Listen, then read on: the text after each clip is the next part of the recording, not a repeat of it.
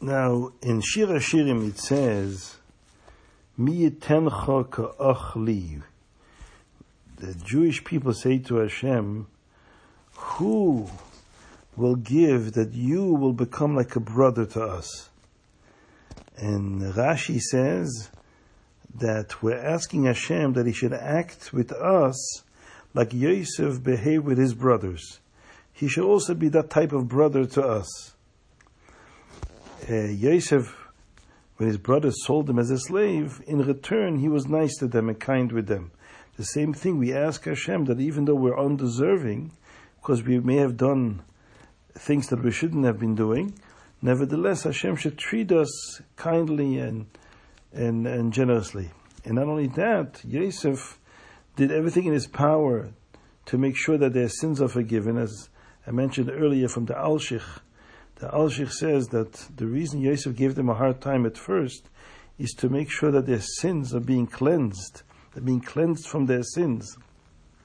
So we're asking Hashem also that He should cleanse us and make sure that our sins go away. But in the Medrash, he says differently than Rashi. The Medrash says, when we ask Hashem, li, you should be a brother to me, it's not referring the connection or the relationship of Yosef with his brothers, but the relationship of Yosef and Binyamin.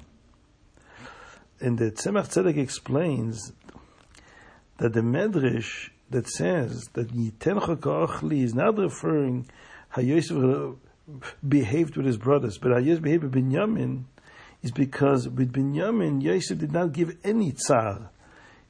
Binyamin was totally innocent. So Yosef, when he gave a hard time to his brothers, but not to Binyamin, because Binyamin didn't do anything wrong. He didn't need any cleansing, any any forgiveness, any any atonement. We ask Hashem according to the Medrash, not only do we want you to treat you nicely, we don't even want you to give us any type of suffering that we may need in order to atone for what we did wrong. What Yosef did to his brothers. Treat us like the way Yosef treated Binyamin. And the Tzedek adds, but how could it be? Binyamin didn't do anything wrong, that's why Yosef had no reason to give him any kind of trouble. But how can, how can we ask Hashem to be like Yosef treated Binyamin? That type of brother, we, we did something wrong. And we need expiation, we need forgiveness, we need atonement says that someone said with the Aibishter is Kol Yachol. Yosef HaTzadik is a human being, and he wanted to see out of great love for his brothers, he wanted to see them cleansed and, and, and pure. So he had no choice but to give them some hardship. Because hardship in a person's life cleanses a person from evil. But Hashem is Kol Yachol, He can do it without suffering, without pain. That's what we say to Hashem. You are not limited, so you can be like a brother, like Yosef is to, his, to Binyamin, not like Yosef treated his brothers.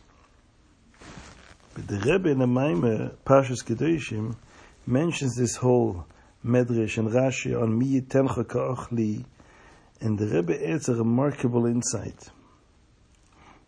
Why is it that we we refer to Yosef and his brothers as a model, as an example for Hashem, Hashem should treat us. Is it just like a coincidence that Yosef HaTzadik happened to treat his brothers nicely, even while they treated him badly?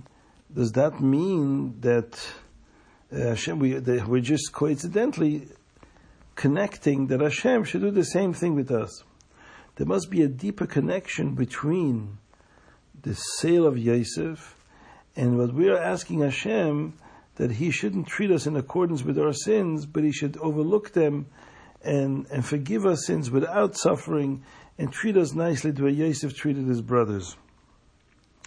Is there a deeper connection between the sale of Yosef and our situation in our relationship with Hashem? And the Rebbe says there's definitely a deeper connection.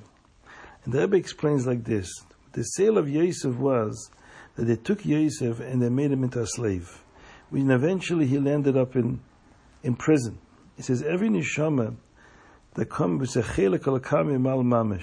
a portion of Hashem that came down into the world, into the physical body, that's already a gullus.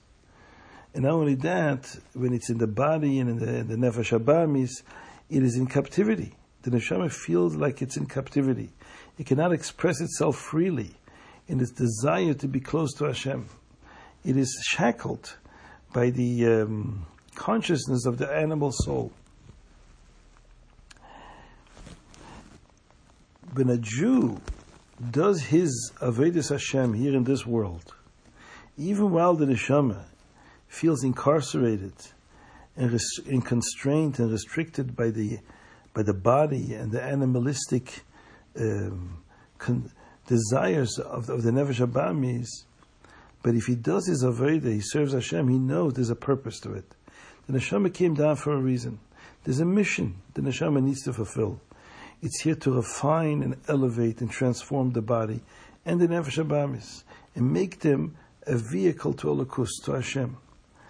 Moreover, the neshama itself also gains from this journey, as it says in Chassidus in many places that a neshama's yerida, descent into this miserable uh, life of, of a body in a physical body in a nefesh abamis, is for a purpose that will eventually result in the neshama having an aliyah to a place which is higher than it, exponentially higher than it ever was before it came down. The neshama knowing that there is a purpose to this challenging life here on earth provides the neshama with great joy. It knows that even though it's hard, but it's here on a mission. Every moment that it's doing what Hashem wants in this challenging environment, it is fulfilling Hashem's will. And Hashem's will has a great purpose, the purpose of changing the world. So that gives the neshama some sense of respite from the suffering of being in this incarceration. But what if a person doesn't do what he needs to do. We're not talking about he does Averis. Even if he doesn't do any Averis, he just doesn't do, he wastes his time doing idle uh, nonsense. Instead of being busy every moment with doing his shlichus on earth, he doesn't do it. At that moment, the neshama's tsar, the neshama's pain and difficulty and the stress of being in this, in, in this confinement of the body becomes ever more acute and real, because now there's no purpose to it. It's in vain. It's suffering in vain. When a Jew does his Avoda, then it's not in vain. There's at least a sense of purpose to it. But when you just don't do what you need to do, and especially if a Jew does an Aveda, that's even worse, because now you're dragging the Neshama into the lowest annals of evil, and for no reason, because you're not doing anything. On the contrary, you're doing the opposite of what Hashem sent you. So this is why Uh, we we use Yosef's treatment of the brother as the analog, the analogy to our relationship with Hashem. We say, Hashem, you treat us the way Yosef treated his brothers, because what we did to you by taking the neshama, and the neshama is connected to Hashem, that means we did it to Hashem as well himself, and we dragged him into a, a, a captivity, a confinement, and making that confinement real and senseless that is similar to the sale of Yosef down to Mitzrayim, where he ended up in, in jail, in prison. And the Rebbe adds another point, a point of contemplation for a person about the meaning of life and the purpose why we're here.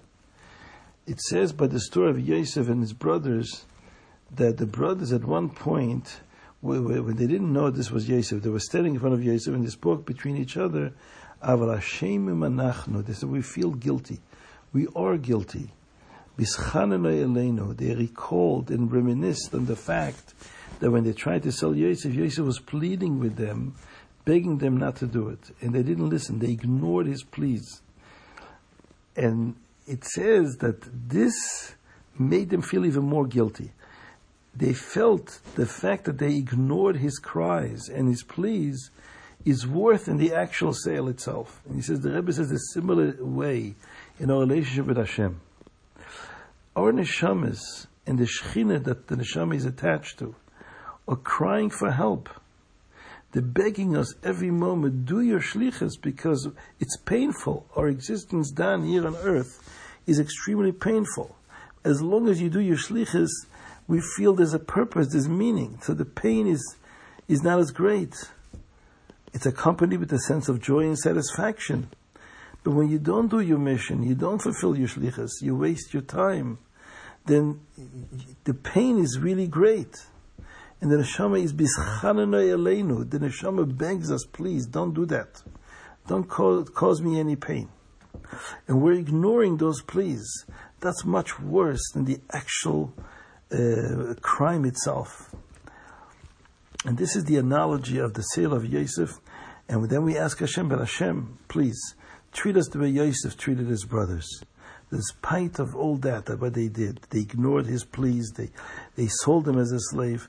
He saw in it the, the blessing and not the curse. And he wanted to see only good for them.